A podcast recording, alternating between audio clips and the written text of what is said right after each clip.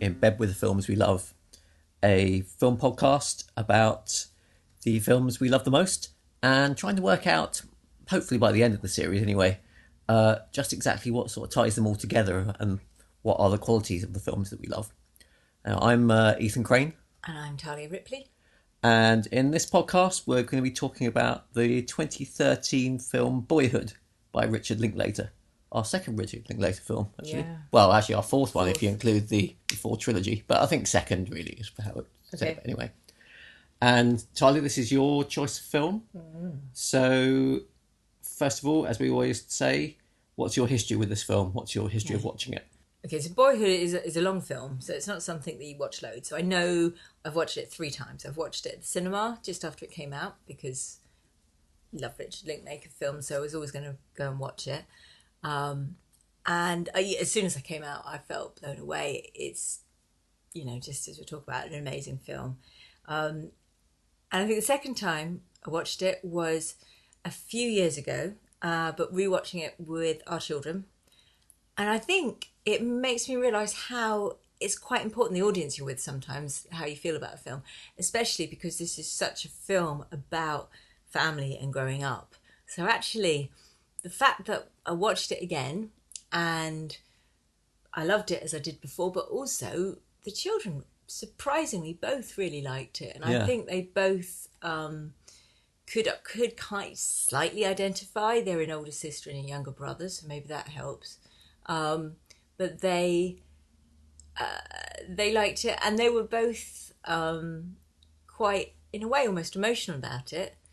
I think also, fun fact, um, our youngest son had probably not long left primary school, and at the end of his primary school special assembly, and they have a big sort of images of them at primary school, very cute, like them from little to to like eleven when they leave, and they played the um, Family of the Year song "Heroes." Right, yeah, Hero. which- Yeah. Hero Yeah. Which is the the song that almost i i at the climax, you know, one of the It's when um, when Mason's driving to college, isn't yeah, it? Yeah. yeah, and I think they'd just been almost they'd been primed, or at least our son had been primed to have an emotional response for that, and I It's a very emotional it's song. a very emotional song, and it's in a very emotional moment. Although I always kind of think, well, we'll talk about more later, but you know, it's it's it's from the mother's point of view, really, because anyway, there's a lot of stirs up stuff in me, and it's all very kind of complicated mother-child stuff. Um, and and again, watched it last night, and again felt, um, you know, and I saw different things in it last night because there's a lot a lot to see and think about in this film. Did it um, decline in enjoyment at all for you over like a second or third watching, No, no, I don't think so. or even all. increase in what in enjoyment? I think, I mean, okay, so it hasn't got quite that um, amazement when you first watch it, when you can barely believe how how it works and how Yeah. it pans out, and Yeah. some of the things um, that were very novel about it, and or obviously don't are not so surprising, but. Um, yeah, there's more to think about, and and especially because it's film about aging, and I'm aging, and of course, Like everyone, I believe. yeah, but it's, it's particularly about your your children are aging too. So Yeah. obviously you're looking at it really from, um, I guess I'm more and more looking at it from the parents' point of view than Mason's point of view. Yeah. Although I always did to some extent because I wasn't that. I guess we now have a daughter who will be going to university probably in a year's time or something. So Yeah. the bit obviously that wasn't resonating with us when we first saw it, or No, or even no. the second time we're seeing, but it is now. it. Yeah, yeah, Yeah. So and it resonates more. yeah. Um, and there's other things which I'd go on, you know, I'll talk about, but other things that kind of just thought about the way the um, the relationship between the two parents work and things like that. So Yeah. yeah, I don't think it hasn't um, hasn't stopped giving. No. and I still find it a really remarkable piece of work and really uplifting as Yeah. well. No, I agree, and and um, I I, I recognise this time of watching it something I hadn't noticed before, um, is that what a peculiar style of film it is in some ways. I think this was just because we were just the morning that we were um, watching it. We both read an essay about um, sort of hero's journey in films and how that doesn't necessarily always translate well from books to film. And this is so not not a film that needs a hero's journey in, in a way, isn't it? I mean, it sort of is, but it doesn't follow that pattern at all. It's very plotless, the film, in, in a way, isn't it? Well, I think that's yeah. just the least of the way in which it doesn't follow kind of Yeah. Film conventions. But I only, I only noticed that this time round. I didn't really notice that. I think possibly just because I just read that essay like, um, beforehand. It's an essay by Toby Litt for um, he's a creative writing tutor at Birkbeck College in London. I'll put a link to it later or something maybe. But it's a really good essay because what he's kind of saying in it is that do stories need need these kind of hero's journey? And often a hero's journey it comes about in film because they're star vehicles for Hollywood celebrities. And so if you get away from that, I like in this film, you've got you know the main actor is an unknown really, and you can not. They don't have to show the main character as, as a hero in the same way. We can talk about, talk more about that later anyway. But anyway, to go to go back to your liking for the film, so mm. go through a few of the points of the film that is why you really love it. Yeah, I mean, so the two, I think the thing is two things. One that first struck me watching the film was thinking, well, the obvious, astonishing thing of pulling off observing somebody age. I mean, the first thing is, you're thinking about watching Mason go from a child to, to an adult.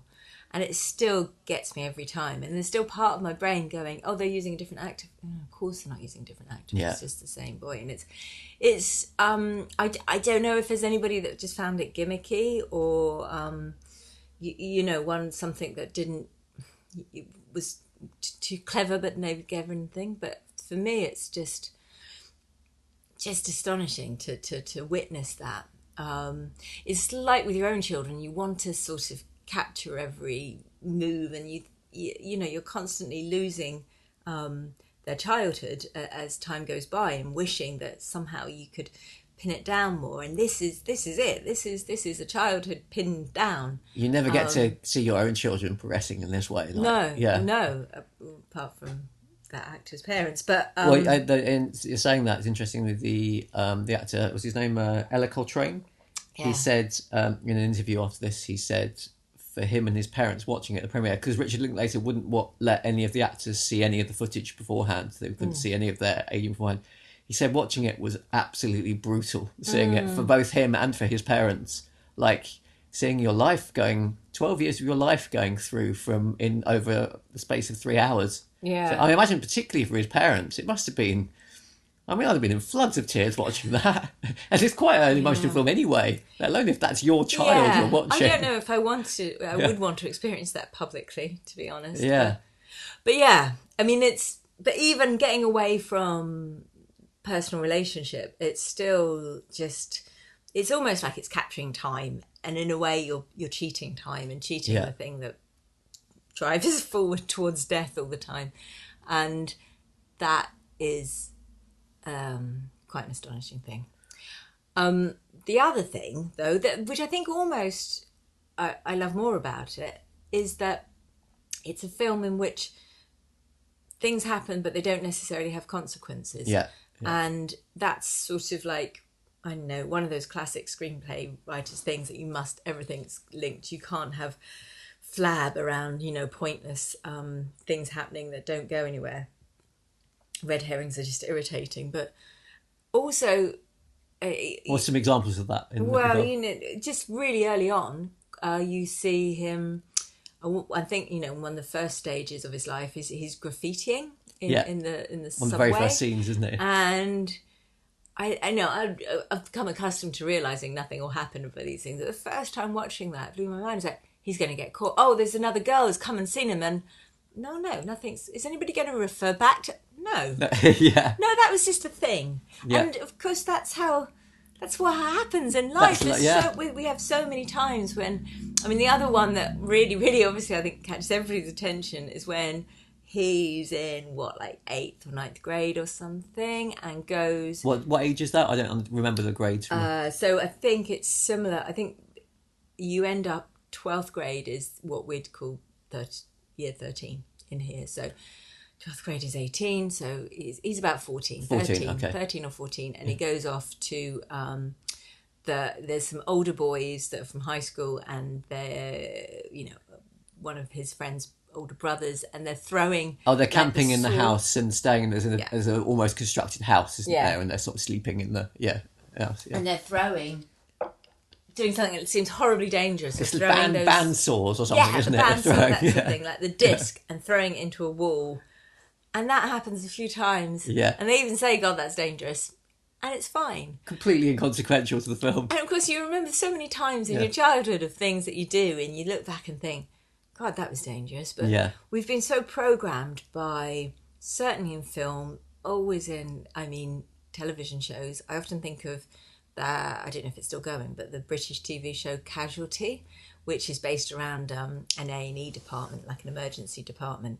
So you always see, like, obviously, there's the characters in the hospital, and then there's characters that you don't know. And of course, when you see them, they might be driving, so you know, oh, they're going to crash, or they're cooking, and you think, oh, they're going to pour boiling oil down them, and you know. Because that's the formula. Something awful has to happen. That is a program about hospitals, I That's- suppose. It would be surprising if that didn't happen. yeah, But no, but no, I'm, I'm joking. outside of that you Yeah. always you don't have kids playing with something dangerous and not it might not be on the nose it might not be the thing that you think it is but it will have consequences and this is amazingly showing that things happen and you don't necessarily have consequences from them I think this is what I was meaning about saying sort of uh, at the beginning about this not being your classic Hollywood hero's journey. Mm. So, because in a hero's journey, it has con- everything has consequences, doesn't it? yeah yeah. I, I, I think the only thing i'd say about that is that there are other quite a lot of other films that i can think of that don't have a classic hero's journey maybe maybe I'm slightly missaying what I mean. I think what I'm meaning is more what you're talking about here, where there's cause and effect is much more prominent in the in the story. You know, you go you Mm. Yeah, go from one yeah, part of the story, yeah. something happens, and it leads on to the next thing.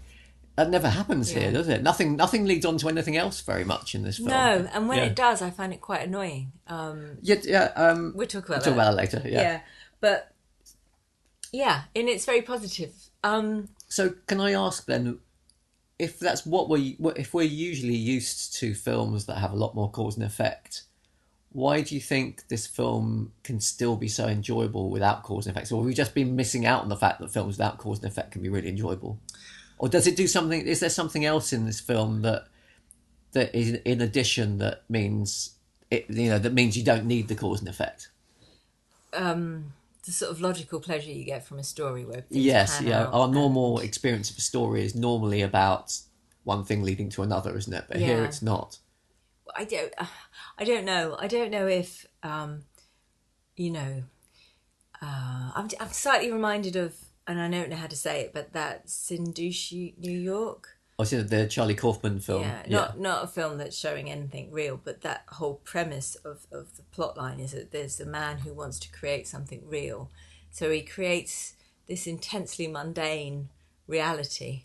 Um, but the way that the film is constructed, the film isn't mundane at all. It's very bizarre and freaky and, and really good, I think, too.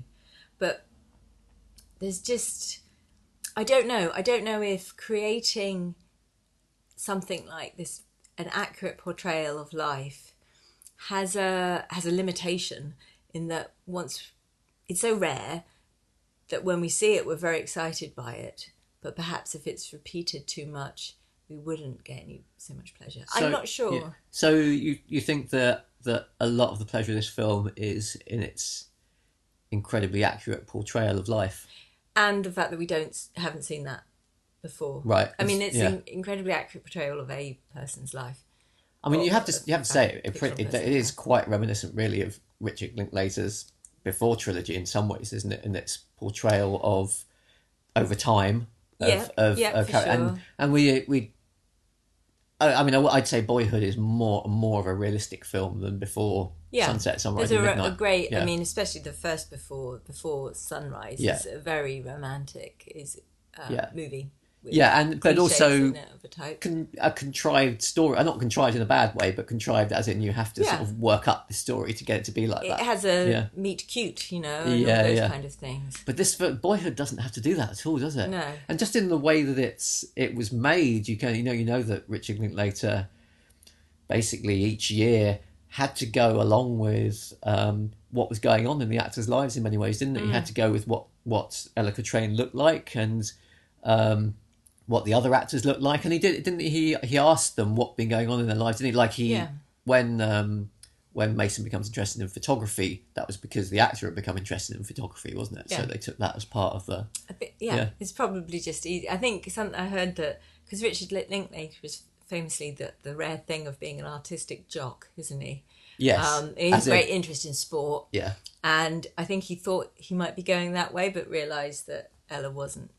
You know, they're not that kind of a person. So Oh right, so that was a possibility Yeah, that he could yeah, become. Yeah, and why not? sure. Yeah, yeah. And there is a bit of obviously the relationship with his dad is kind of based on sporty stuff, isn't it? Mason and his dad have, yeah.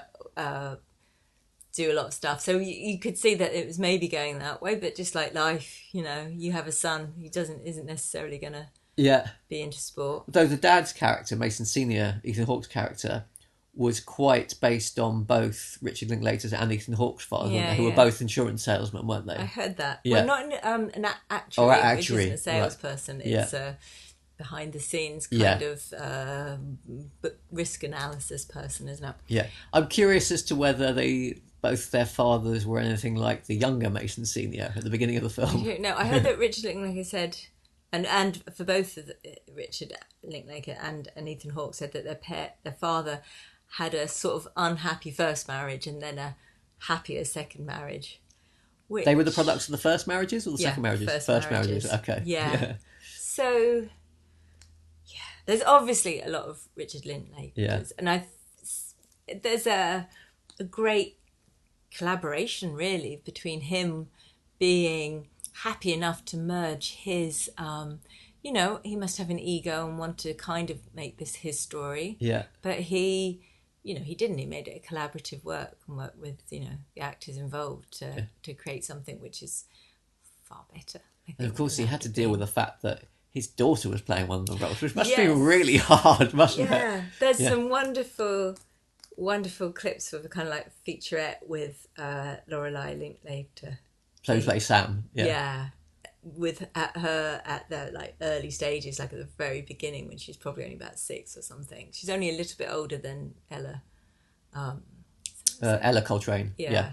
Um, and she's got that exact you know a little bit precocious at the time and um Richard Linklater just said there was no way she wasn't really, you know, she was obviously a girl who was like, I want to be involved, I want to do this. And you know what? She's brilliant. I, I, think, she's, really good. in it. But did you also read about how after three or four years she said to him, I don't want to be in it anymore? Yes, yeah. Um, and so that must have been, like you say, she started when she was six, so must have been when nine, ten. yeah i don't know which part i can't think which part of the story that was exactly but there must have been a bit where she wasn't in it for maybe for one one section of it wasn't there Mm. Which yeah. didn't. I didn't particularly notice. It didn't feel forced. Apparently, No, she asked but to he be would have- killed off. He- yeah yes which he refused to do Yeah, but he would have had to deal with if she if she'd really refused to be in any longer he'd have had to work out what he was going to do about that wouldn't he Yeah. and you and like you said he didn't want to kill her off it wasn't that sort of Yeah, film so i wonder what he would have done you think I don't know. I mean, he had that fear with all his actors that might not want to be involved. or accidentally die Or, yeah. well, yeah, yeah, They were young enough for that to be unlikely, but yeah, that could happen. He said apparently he had a deal with uh, Ethan Hawke. He said that if I die, you are going to finish directing the film. Ah, okay, I can imagine that, but Yeah. it'd be problematic if any of the others went. yeah. Um, Just going going back to the thing we were saying about the amazingness of the sort of almost plotless and like him Mm. not knowing what was going on.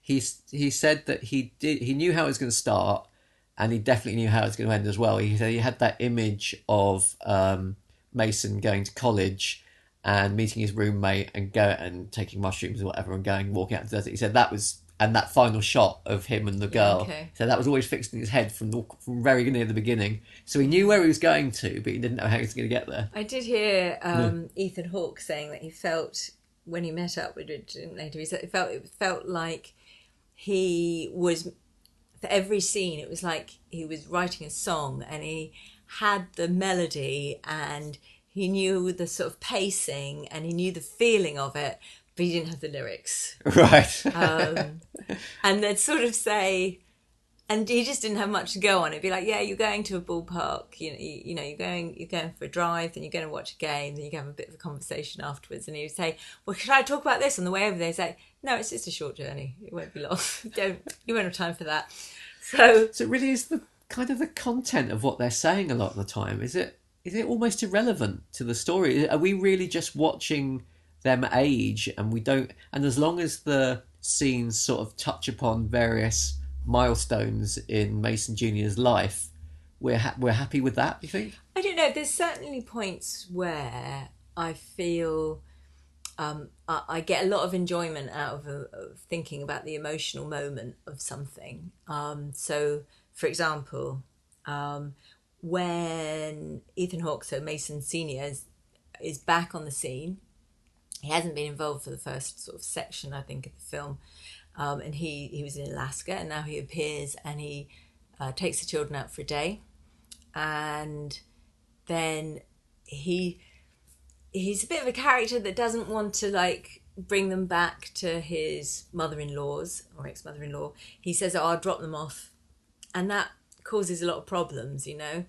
And you can just there's some pleasure in that scene really, in watching it and just thinking how it manages to portray how annoying that is to um to their mum. You Yeah. know that she's really, you know, she's got a lot of. I mean, um, and I'm really intrigued actually on this last viewing of thinking about the, the, the, the, the you know, the mother and the father and their characters and what they have to deal with and, and go through and stuff.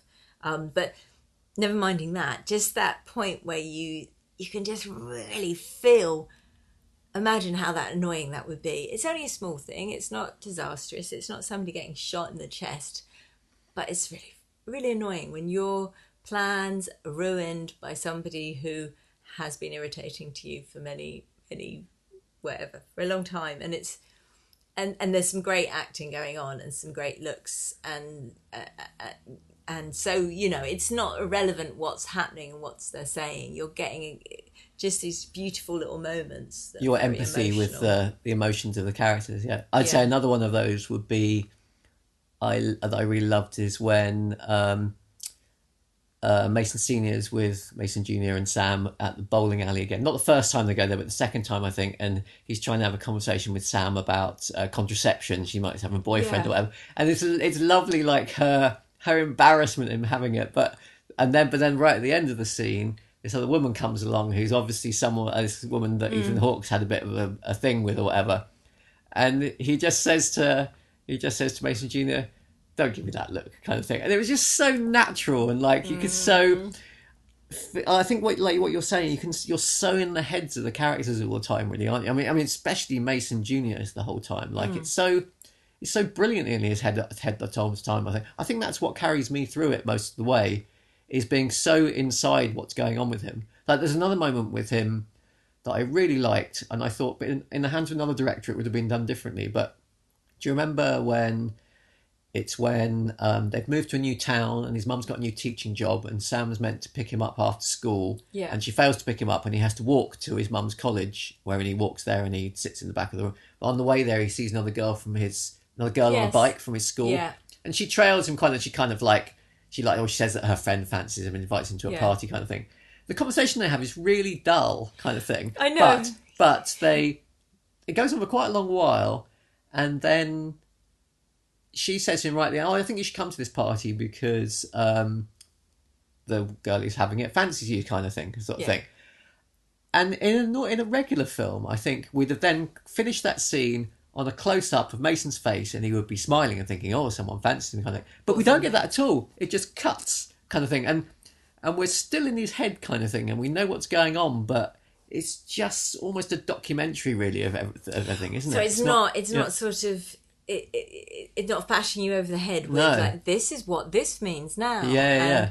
Because sometimes you hear somebody fancies you and you're not into it, so it's not a big deal, or maybe it is, or maybe it doesn't matter. And in the long run of things, you never remember anyway. So the bit I really liked about that little scene is just it felt very familiar with the girl saying, "Well, there's this girl I know, and she, well, I used to be good friends with her, but then she went all emo, and she's about to kind of slit her wrists, and she's in hospital, so I think I ought to go."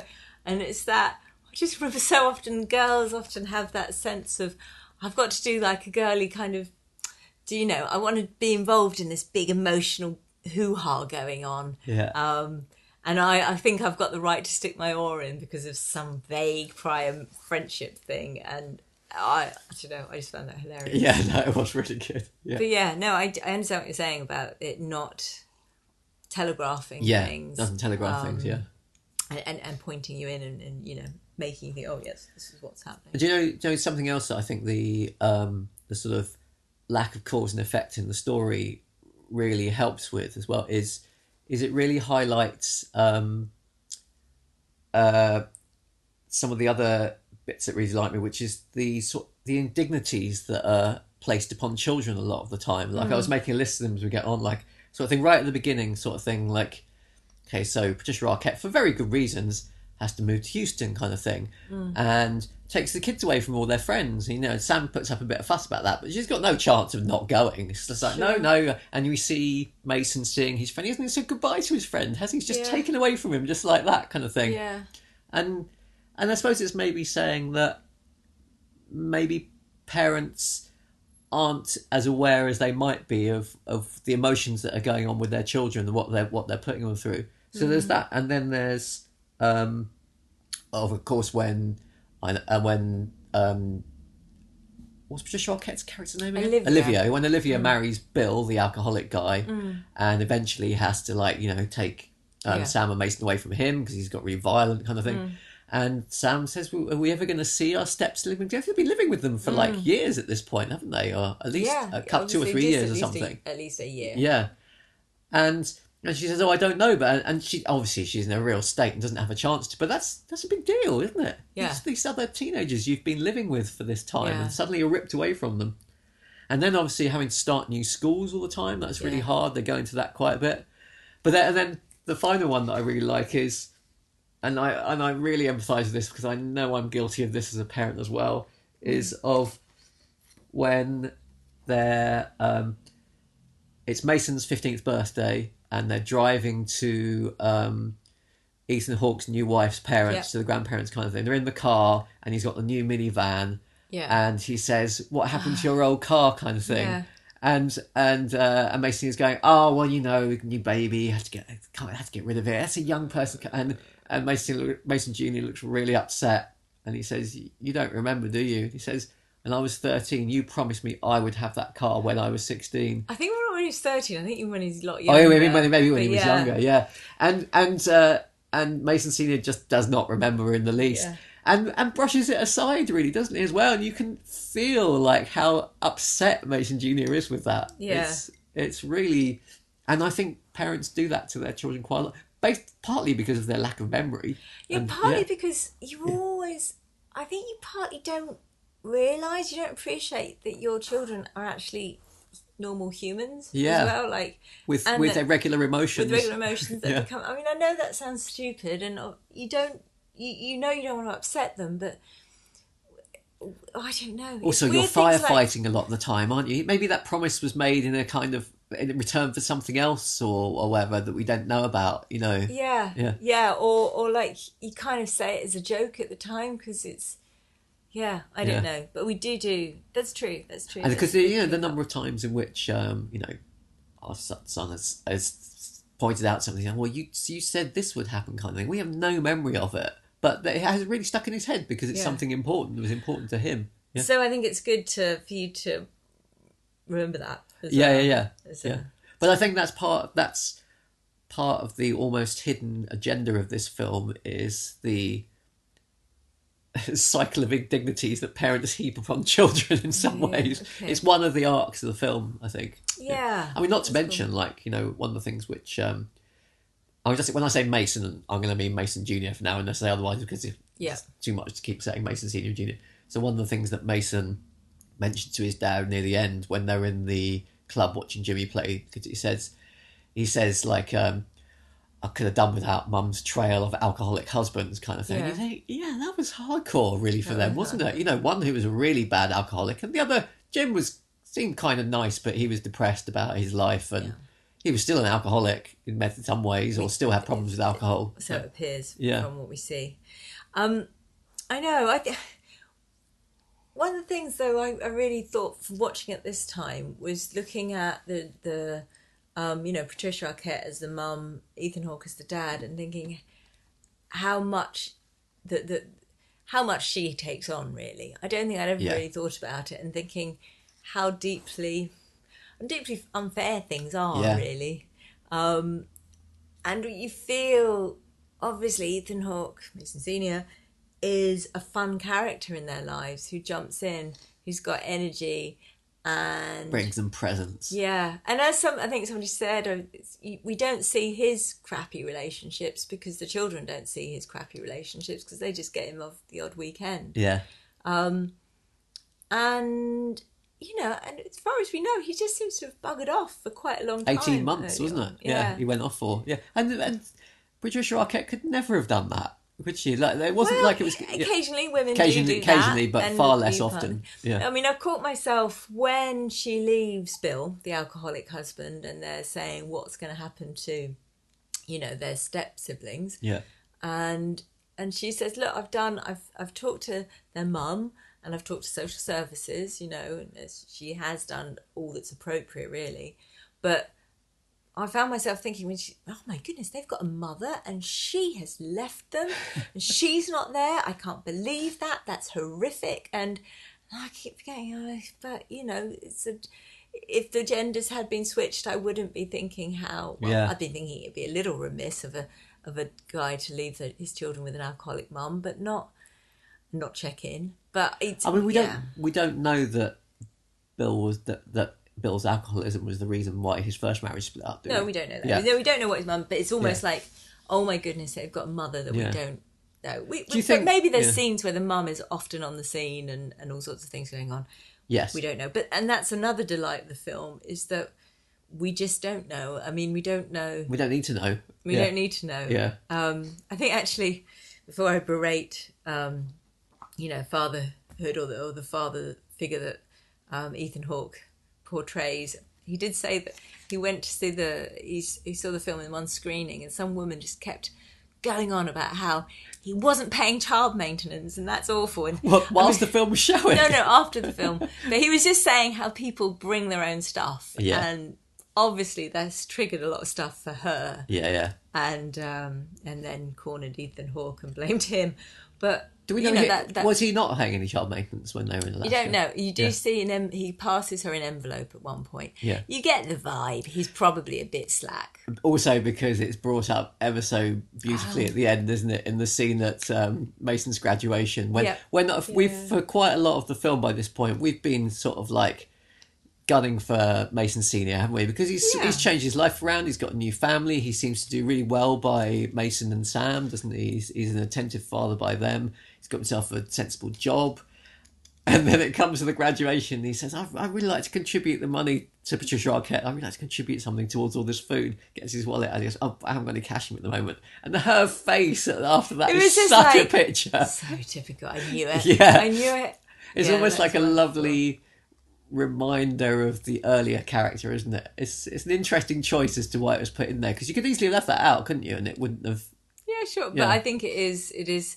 It was. It does make you think. Feel a little bit overall. God, he was a bit slack. But like you say, she made some really bad choices that What, probably with husbands? Yeah. Yeah. I mean, which wasn't really her fault. You don't know. She Bill appeared nice and quite a good character. Yeah. I mean, another thing I really like this, and it kind of goes along with the way in which you're not, you know, it doesn't fit into the cliches of of, of, film. Is that you often It's sort have of cliched story. Yeah. Story of stories. you, yeah. you often have people behaving in a more positive way than you think. So they get, you know, you have a blended family with with two, you know, similarly aged children. They get on really well. You Yeah. know, they seem to get on like really well. Yeah. You don't have Bill, who's a nasty character, but he, he doesn't really seem to pick on his stepchildren anymore. Maybe a little bit more, but he doesn't really seem to be terrible. He's No. he's, he's just pretty terrible to to them all when he's drunk. Um, and I yeah, it just gives that much more kind of positive view of life. That often people don't create conflict even when it could be a good time for conflict. Also brought up really nicely when um, that car journey I was talking about before, when they're going to see um, Ethan Hawke's new wife's parents. Yep. And it's Mason's his birthday, parents, yeah. and and they give him the Bible as one of the Yeah. presents, and A gun.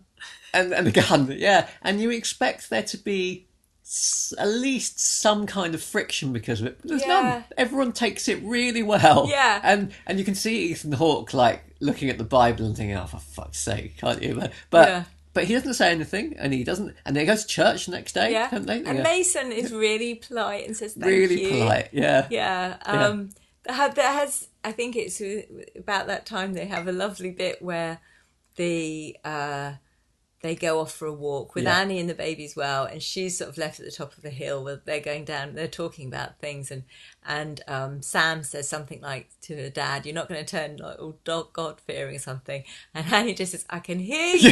yeah, I love that. but she's and she's a lovely character. She's Yeah. seems to have no side to her. She just seems nice. And there's no there's no bother from that. It's not like you know Ethan Hawke's made it clear that he's not going to be religious. We don't even really know if Annie's religious or not, do we? But her parents obviously are. You feel that she likes to go along with it. Yeah, but that doesn't seem to cause any. In fact, I mean, thinking about it, you think, how can this film work when there's so mm. little friction between the characters in many ways? I mean, obviously there is friction between some of the characters, Yeah, but a lot of the scenes we see are not about conflict at all, and so many, you know, so much of the screenwriting books are about you've got to create conflict in your scenes. Isn't I mean, it? they're Yeah. about little bits of conflict, little concerns, and those are the sort of really interesting things because those are things that you think, oh yeah, I, I, I can get that, I can Yeah. see that, I can see, you know, being, uh, or, or, or just the conflict. It's not conflict exactly, but just trying to have that conversation about sex with your daughter. yeah. uh, that's you know it's awkward and a bit weird and um, you know I felt that when the actors did that the, the actual actors were laughing as much Yeah. as the characters with awkwardness Yeah, because you, if you think about it, like um, Lorelei Linklater playing Sam was there with her dad filming it whilst having this conversation. Yeah. So they, yeah. but it was it came across Can I say another thing that I think maybe carries the film along in a really good way that that in a non-traditional Hollywood way is the fact that you often get these little reversals of expectation from one scene to another. I think that that sort of slightly surprise you. One, one of them that sprung to mind when we were talking about the the religious grandparents that they go to see is so you've had this scene where you know you've had the scene where they've given Mason a Bible for his birthday and then given him a gun and then they go to church, and then the next scene is uh, all all sitting on the porch of the house in the evening, and uh, Ethan Hawke's playing the guitar and his new wife singing, and um, and Mason and Sam are joining in as well. it's and you- adorable It is. It's really sweet, and you think that wasn't what I was expecting. Oh, and I really wasn't. You know, you don't sort of. You kind of have this sort of stereotype of you know the God fearing, gun toting Texans hmm. kind of thing. I'm not going to be into song with songs which had swear words in as well. There's Yeah. one bit where it's swearing in it, and you think that doesn't go along with your normal expectation. And I think that's also a really the characters are much more three dimensional than you're used to, aren't you? I mean, obviously Yeah. Ethan Hawke's character, like, it's a kind of strange character. In some ways, I'm, I was, didn't quite go along with the idea that he could be this young brash running off to Alaska, yeah twenty something, and then turn into an actor in his late thirties and forties. but I think that actually is that Yeah. quite one of the things that was a portrayal of a well A real life, real yeah, uh, Ethan Hawke's father and Rich Linklater's father yeah. I mean, it, it'd be interesting to know if they had left left their family home for some time and left their parents, or one or the other of had done. Yeah. One Yeah. thing I, I mean, you know, just getting things from from uh, hoovering up YouTube about these things. I liked uh, an interview between Ethan Hawke and Patricia Arquette where they talked about how you know they didn't really see the whole picture until it was out there, and like Patricia Arquette said, I, I really felt like I understood a lot more about his uh, his character, like Ethan Hawke's character. Yeah, Mason's character. He, she did actually say his character, like pointing as if it was Ethan Hawke, but um, you know, meaning I, I, you know, I could really feel a bit lot more sympathy for him, and you know, I'd only really felt like the lousy end of the relationship, really, Right. um, acting it out. And we they were both just saying, wouldn't it be nice if, like, as a couples, as couples, if you'd broken up, and I think both of them have experienced divorce as well, if you could just see the other person's life and, and it would help you understand them. In a little ninety-minute film somewhere. Yeah. But it, you know, this is truth. There's Yeah. no very. There are very few people that are um, utterly uh, unforgivably bad, and you know, people have their reasons for doing things most of the time. And if you really knew them, you would normally find it in your heart to forgive them for most things. Yeah, but you're too close to your own side of the story, I guess, most of the time Yeah, to, you don't. to do You don't see the whole. Yeah. You don't see the whole movie. Yeah, that's really nice. I, I wonder if that's ever. I wonder if that idea has ever helped any couples who are going through a hard time watching watching that. I don't know. yeah. I don't know. So I, I just wanted wanted to talk about just because it's part um, that I really liked as well. But I hmm. I just love the acting in this film. I think the acting is just, and I think it's special in a way because of um, how, just how real it feels. For like, I, I guess I guess a big part of that is because you know, like we were saying, Richard Linklater invested quite a lot of the actors' lives in their roles as well. So they hmm. are playing quite close to themselves a lot of the time. Hmm. But it, it really, really works. I particularly thought, I mean, Ma- Mason himself is, is brilliant in it. Um, for the reasons we were saying, like you constantly seem to be able to know what's going on in his head the whole time. From, but I think particularly um, Patricia Arquette gets a lot of praise for. it. I mean, but I think Ethan Hawke as well, particularly. I think he's He's got that light touch of being Yeah. the casual dad, but you don't, you know, you don't completely love him. He, you still appreciate how irritating he is as Yeah. well. Um, but he seems to have a really genuine relationship with Sam and Mason as well. That Yeah. you can imagine almost extends beyond the actual acting as well. yeah, like, yeah, I really like that one. Quite an early car journey he does with the two of them, where he sort of has a, a really like mono. Uh, monolithic? No, monosyllabic, um, monosyllabic conversation. You know, how's it going? Yeah, fine. You Yeah. see what you're doing at school, and then he's like, "Right, we're not doing this." he pulls over to the side of the not road. being Yeah. that divorced dad who has Yeah. this kind of thing. Well, that's you know, and I mean, really, he's just desperately trying to connect with them and jivvy them up. But you can imagine, yeah, that's probably what I could imagine Ethan Hawke doing. Really, that doesn't seem very far away from his um, his character at all. But yeah, that's very lovely and charming. yeah, But it's it's also because you just know um, it, it's a risk, isn't it? You're taking a punt. You're getting an actor when they're five, six, Oh, God, yeah. something like that. You, it was it's just amazing to see him grow up and and become become you know really a great actor. I think. Or Yeah. For that role, he was amazing. Richard Linklater did say that, like in choosing um, Ellar Coltrane, he said, you know, he had a lot of boys to choose from, and he said he really partly chose him for his. He had a lot more uh, boys who were more confident, kind of thing, and he could tell that they were going to be sort of, you know, star star pupils or whatever they wanted to do, kind of thing, because they just had this sort of like aura about them. And he said, in the end, he realised it was good not to choose them because that wasn't the sort of character he wanted. He wanted uh, someone who was unsure of themselves Yeah. and was good. What I find interesting, arty. Mason's character isn't the complete. He's not the, um, like when he goes along to that sort of like sleepover camp out thing. So there's him, there's two mates, and there's the two older boys. Yeah. and two older boys are dicks, really, Yeah. basically. Um, and they they're sort of getting them to drink and they're sort of asking questions. Mason does a pretty good job of just trying to do that blending in. Oh Yeah. yeah, yeah, I've had sex. Like, Yeah. yeah. Yeah, yeah, But uh, you know, yeah, I've done that, and he yeah. Back starts in Houston before I yeah, moved here. and he starts drinking. Whereas normally your protagonist is the person who's like, no, no, I don't, I don't, I don't. You know, be the other kid, the kid Yeah. that says, I don't want to have a drink. Yeah, and, yeah, and- yeah. and the one who does get more abuse for it as well. Um, Mason doesn't take any kind of moral high stance. He doesn't. He just blends it, which is the more common response, isn't it? Yeah. Of like, okay, I'm going to keep my head down. I'm going to act cool with the big boys. Um, uh, But he is, and he does become quite a uh, sort of, you know, an attractive very um, quite charismatic uh, Yeah. young man. And that was that was quite lucky, really, wasn't it? The choice of Yeah. choice of. I mean, he's a very good-looking young man, isn't he? By the end of it, Yeah. And you think that might not have happened, might? yeah. yeah. and but just just not just his, but just his way of um, yeah holding holding himself and Yeah. stuff and drawing yourself to him as Yeah. well because I think a kind of quietness to him as well that keeps your attention.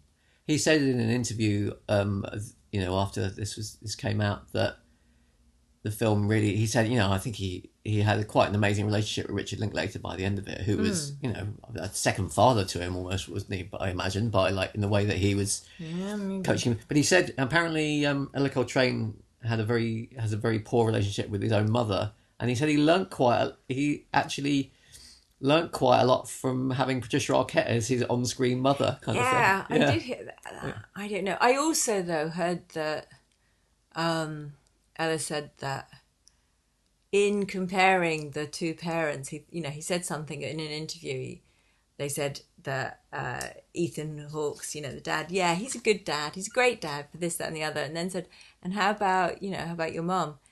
Yeah, that you know, well, not so much. I don't know. And I just thought, yeah, that's that's probably how you would feel as a young man who'd been Yeah. dragged through lots of shitty things. Through the alcoholic husbands. The and- alcoholic husbands, but you think it's not really her But fault. he was like in the same way you were saying about Ethan Hawke and the um, viewer of the city. He was probably bringing some of his own shit to that as well, wasn't he? Like because his Yeah, poor relationship yeah, with his yeah, mother. yeah, yeah, yeah, Yeah. So, um, I don't. know, Did you have any more to say on the bits that really The you about the only film? thing I just thought, which was another thing that I, I noticed a change in third watching. Yeah. His, you know, when he's quite old, he's just about to go off to college, and as we were saying, he, you know, he's an attractive young man, and there's one of the old, like I guess his mum's friend, who says, "Oh, do you want to do you want to lift up to college?" yes. And I, I was just about to mention that. I think maybe when I was younger and my son was nowhere near that age, I probably would have thought that was kind of funny and flirty. And now I think it's horrible. Well, now I'd have to say also, you've seen some other examples in life of that kind of thing, and it's really distasteful. yeah. Well, in what way? Well, in in in you know, you see kind of uh, middle-aged women sort of getting a bit strange over young men, sort of occasionally. Yeah. Okay. Yeah. Okay. Well, well, well. I think we might leave it at that. Okay, it's a mystery, right? Um, but I had, I had another question actually about so. Do you think the way in which the film was made, as in filmed over twelve years, Mm. do you think the knowledge of how it was actually the film was actually produced does that contribute to your enjoyment of it? Um, uh, I don't know because often I hate. Well, not I don't hate. I do quite like. I like knowing details about films, but then I find a bit like 1917. Yeah. That although I think it was pretty good film, I think knowing too much about it So and this it was having the, a gimmick. so 1917, the Sam Mendes film about the First World War. Yeah, which in effect looks like it's a one-shot movie. yeah, pretty freaking clever. Um, but I think I personally found it sort of lost a few things because of that, and I was constantly thinking about how they did it. yeah, I know this is a completely different set of circumstances, but I mean, what I quite liked is that I didn't have a jump.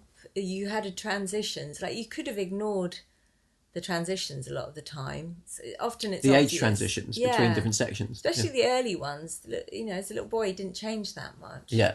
Um, so I don't know. I don't think it affected me. I suppose a little bit. I kind of thought. I have heard somebody else saying that they watched it and was thinking, "Oh, Patricia Arquette's cut hair is uh, shorter. That's because she would have been in this film this year and things Right. like that." Thinking, I mean, I guess I don't know so much about film in and out that that that occurred to me. Um, Well, you'd have to know quite a lot about the film career of the actors in this, wouldn't you? Of Patricia Arquette and Ethan Hawke, anyway, in Yeah. order to. Yeah. Do you think it was a good move to use um, two pretty well known actors for the parents? Uh, well, I think that that's um, gave it a sort of you know got it more prominence probably at being watched. Oh, it? yeah, yeah, yeah, for sure, But, I don't think it was necessary actually. I think it could easily have done it without them. Yeah, I've heard some people say that if they'd used just, you know, fairly low unknown actors, then people might have just thought it was a documentary. right. I mean, I must say I did enjoy watching Ethan Hawke age somehow. Yeah. I think because I know him, I know him Yeah. from other things, so I enjoyed what that process. That's another thing that because I think a lot of it is the first time you watch it, you, you're looking at Mason growing, and my focus was very much on him.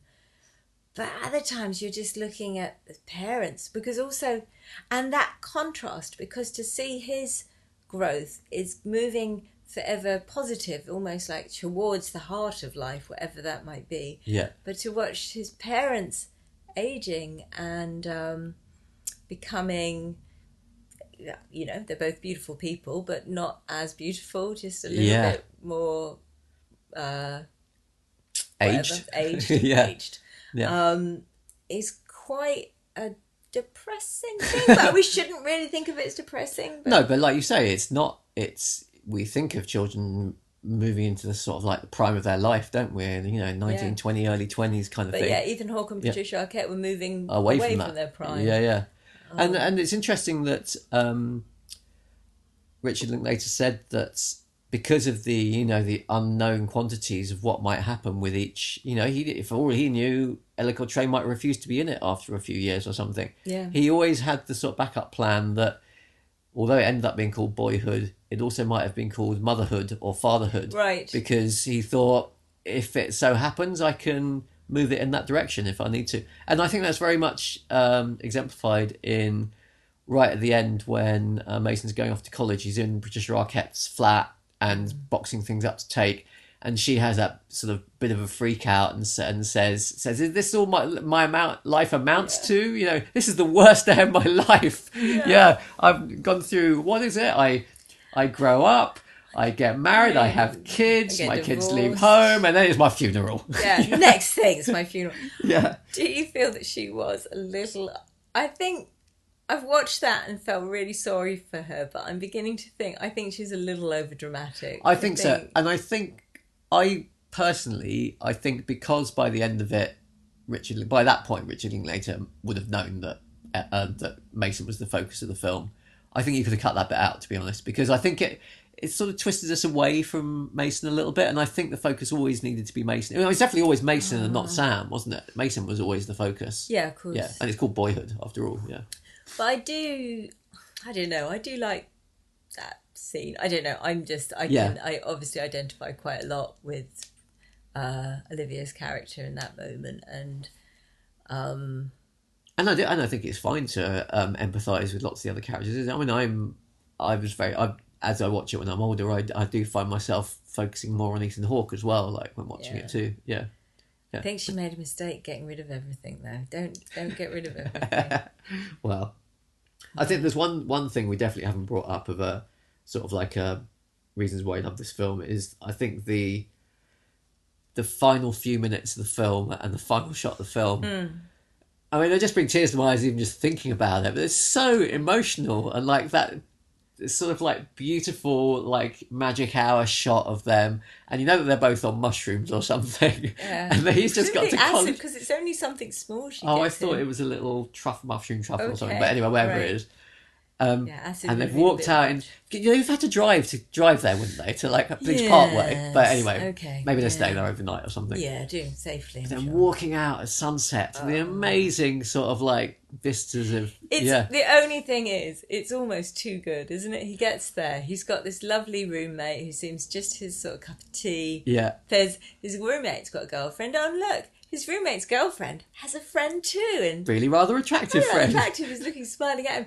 And then they're all going not to the boring old get together. They're all going off to take hallucinogenics and just have a an amazing, amazing moment. I I don't Oh. mind that at all for the ending because I think it's It's really beautiful. I think given the given the ambiguity of the rest of the film, it's kind of building up to that, isn't it? And and, and their final conversation he has between Mason and, and Nicole, the girl, is okay. So it was a nice it was a nice bit. She she says something along the lines of, you know when people always talk about you know that um, uh, every moment is special, and then they said, "Oh, I think that the moments find you," kind of thing, and and you sort of feel, well, that's it's kind of summing all the film up somehow, isn't it? And it's it was just really good. It's one of my I think it's one of my favourite final shots of a film ever. I think for the it's not often you manage to get such a glow with the final shot, is it? Really, I don't think. It Yeah. does have because up to that point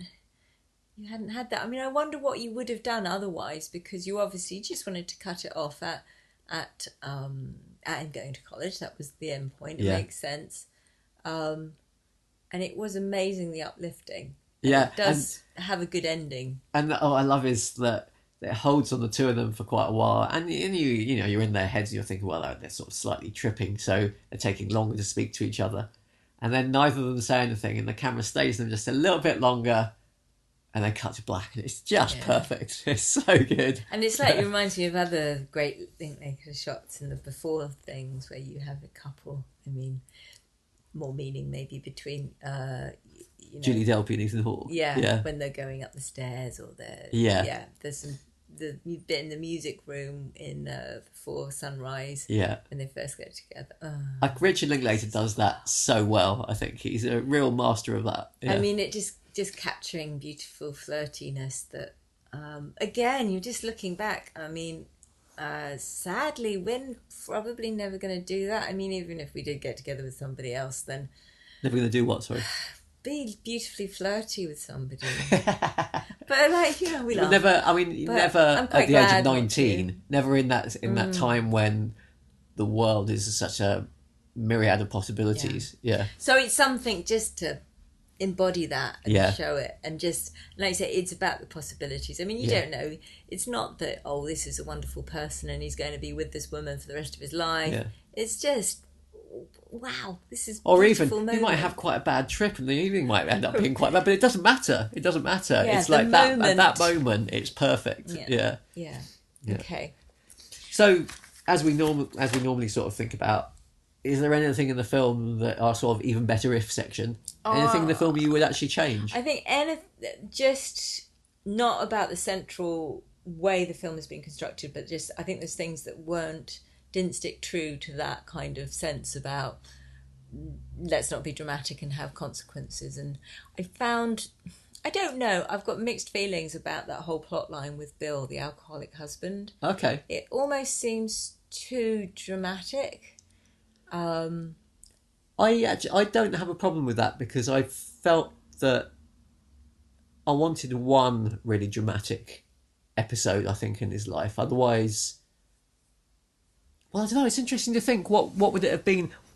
And also, you needed some ways. I think part of the thing was them moving on from place to place as well, wasn't it? There seems to be part of Yeah, it. So you he- needed some way of moving on. you i think i'm happy with having a relationship go wrong i think it, it was it was pretty horrible i mean like you say sometimes kids do horrible things um they have horrible thing i mean Have horrible experiences. yeah, just thinking like being dragged off by an alcoholic and being made to go in the shop and Yeah. do things like that Do you think part of it, part of the the sort of purpose of the film, the meaning of the film, was also is that these things can happen to kids, and they're okay as well. At the end of it, is that part of part of it too? you could take that from there Yeah, because it uh, yeah because they, they can be they can also not be they also course. not be, but they also can be. yeah, Um, and yeah, and I, I don't know. I remember being dragged off by my alcoholic aunt to help buy us some gin. yeah, That was a bit upsetting, but Right. uh, maybe that's why I don't like it. Um, but it wasn't that bad. Yeah. Um, but again, I, I don't know. It just felt it, it, not, not not to me. It just felt a bit more dramatic. And the other little, not really important, but a little semi plot was, you know, the guy. I don't know, Latino guy who is in the um, who's fixing up her The plumbing. her, her plumbing and Yeah. sewage works, and then he sees her and he's managing a restaurant and he says, "Oh, thanks to you, I've I've gone to," and well, lots of people are really against the white savior thing, so I'll put that to one side anyway. But um, it was more just it's just a bit too neat. Oh, I said this to somebody, Yeah. and now that has a consequence a few years later. yeah. That's not what what this film is not is what about. this film's about. That's exactly the point I wrote down as well. That was Yeah. the one bit that I didn't really feel fitted with everything else. Yeah, didn't didn't help me. and much. it felt like that felt like part of a, a traditional Hollywood story of cause and effect, which this Yeah, film yeah, isn't, yeah, isn't yeah. it? Yeah, And I know it's because I think it's nice that the kids have this sense that their mum is actually a good person and good and, and good at her job. But there's other things like when Mason is talking to one of her students at a party. Um, and he actually says, "Is my mum a good teacher?" Yeah. you know, and it's just really nice that I really like he's that scene. interested. Yeah. And yeah, and that is that's another good scene, isn't it? Because Yeah. she's being a bit flirty and he's trying to be Yeah, cool. and he's like 15 or 14 or 15, isn't he? And he's probably at that point where he's like, Am I kind of in any way attractive to this girl? Yeah. And he really doesn't know. Could she be attracted to me? Yeah, it's that sort of. Yeah. Yeah, that's nice. Um, yeah, but those are the things I didn't like so much. Oh, the one, the only other character that doesn't feel like a, a normal character is a bit of a weird film character, but I still really like him. Is the uh, Mason's boss? Oh, yes. I like him. Yeah.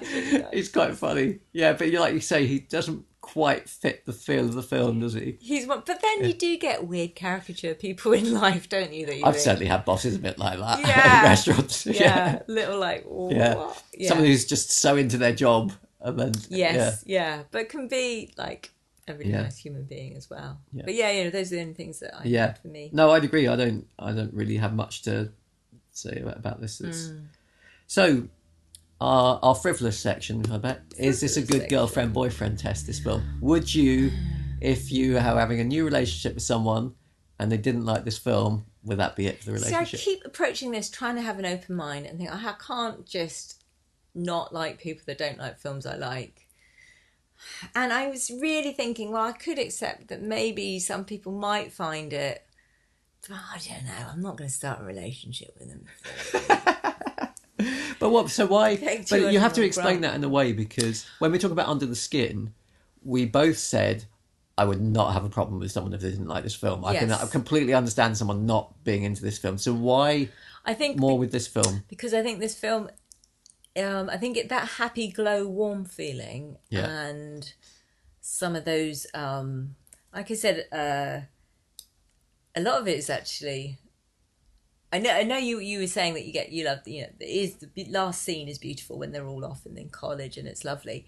I I have this kind of parental thing of loving the scene where where Patricia Arquette gets really upset and then he drives off and and and yeah and I don't know if you just can't get that warmth and that What if you don't empathise with the emotions of those scenes? yeah exactly then I don't know how good a human being you are but that seems really And, harsh Well, you might say- maybe you could go a little bit further in this instance and say then. I don't really want to have children with you at the very Don't least. children, yeah maybe a few date I mean Yeah. it's it's um it is quite you would have thought it would be a hard film to watch I don't think it's a hard film to watch at all I'm always amazed at how quickly it goes Yeah, every time those two and three quarter hours. I mean, I could Yeah. carry on for I hours. kept I feel. God, he's got old fast, isn't he? you know, I never want it to end. I just want it to carry on, want it? yeah, I yeah, could, yeah, I could. I mean, delighted if they just decided to keep it going. Um, but yeah, would I? I don't know. What do you think? Do you think it's a? I, I pretty much going with what you said there. Actually, I I would have a problem with people who just found it boring and uninteresting because I I feel that they just wouldn't have. It's a kind of a. I just think, well, where's your soul somehow? Of like, yeah, where, what, how, like, how can you not have empathy for the the situations of these characters? Yeah, how can you not be invested in the emotions of well most of the major characters really well it's basically mason and mason junior mason senior and olivia anyway Yeah. Okay. If you, and I'm going to sort of maybe think about putting films in order about this as well, but I might be more forgiving. So going outside the boyfriend girlfriend remit to just friends. okay There's some films like say Local Hero. I think if somebody doesn't like that, I don't really want to hang out with them at all. right okay But for this, if somebody says "Uh, it's really long, I kind of found it. I'm really, I was, uh, I didn't focus. I, I got a bit bored.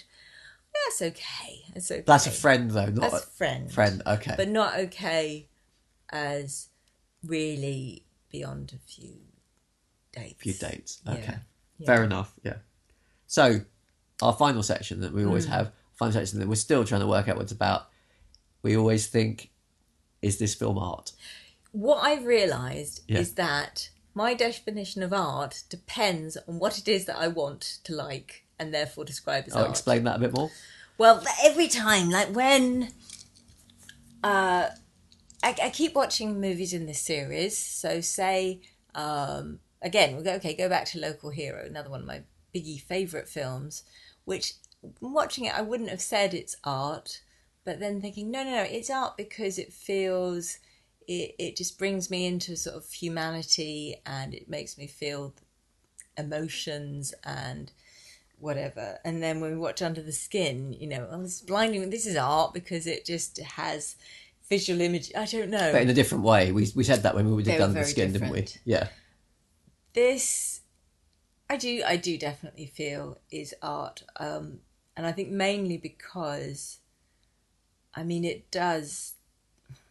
It has a practical purpose, and because I think it makes you reflect about your own life. And when Yeah. you think about um, like that point of seeing both sides of a relationship and realizing that you you don't fully understand another person's point of view fully and that you know that the, the their actions may be more forgivable than you might think or even like you were saying about the the scene with Mason and saying that reminds you a little bit of you know how our son sometimes says you said this and now that's not happened.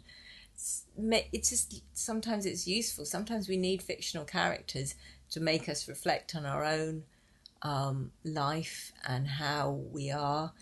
Um, and just yeah and and, and to teach us something. Art art so this is this week what i'm saying art is different from any other week but this week i feel that ultimately if art can teach us something What about what about this film in as far as art as meaning goes? What what meaning do you take from this film? If you can I mean I know I think it's a difficult thing to sum up because it feels it's like, like about a lot of different things, but say with some of the other films we talked about in this series, like say Lost in Translation, which we talked about at the beginning in the first um, podcast, that feels like I can feel the meaning of that somehow is something to do with um, the the meaning of platonic friendship and and what Mm. Loneliness does. The value of value platon- rather than meaning. Yes, the value of platonic friendships is something. So, and then with with some of the other films, like say the Before trilogy, I'd say there's something along the lines there about the about the differences. What oh, I don't even know if it's meaning or like you say, is it just reflecting on your life, or what is the difference between reflection on your life and understanding meaning? Is there is there any difference between those two things, or does reflect by reflecting on reflecting on the story of a film and how it reflects your own life? Does that is that what meaning? That what meaning is? That what that what you're given? now i'm not even sure what meaning means That's great. I'm not sure what meaning means. No, and I don't. I don't think we should even worry about because this is this is. I think this is this section is this film art is all about talking about this, isn't it? It's, it is all about why why do we love certain films and not others. And and I liked when we I liked our distinction with Under the Skin about how this this is very much about the visual and the a different kind of artistry, but but that feels off in its own section at the moment. Yeah, it feels like And- that's just prompting your. It's it's stimulus. It's it's Yeah. a, it's a, it was a very stimulating film and something to experience. and and I you know the, I can think of other films like that like um um Enter the Void or something the Gaspar Noé film Well, about yeah, like which is yeah. just like so in your face with its visuals and whatever not not a perfect film by any means and wouldn't make this list but really does something as far as filmmaking goes Yeah. yeah Yeah.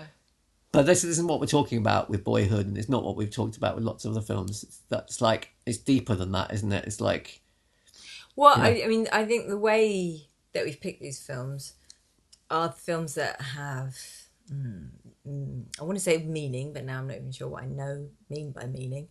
Um, but a lot of value. They are favourite films. They're not films that necessarily have astonishing artistry. all, even though we're we're assigning them astonishing artistry just by the fact that they're favorite their Yeah, favorite I've films. got a really dumb circular argument here.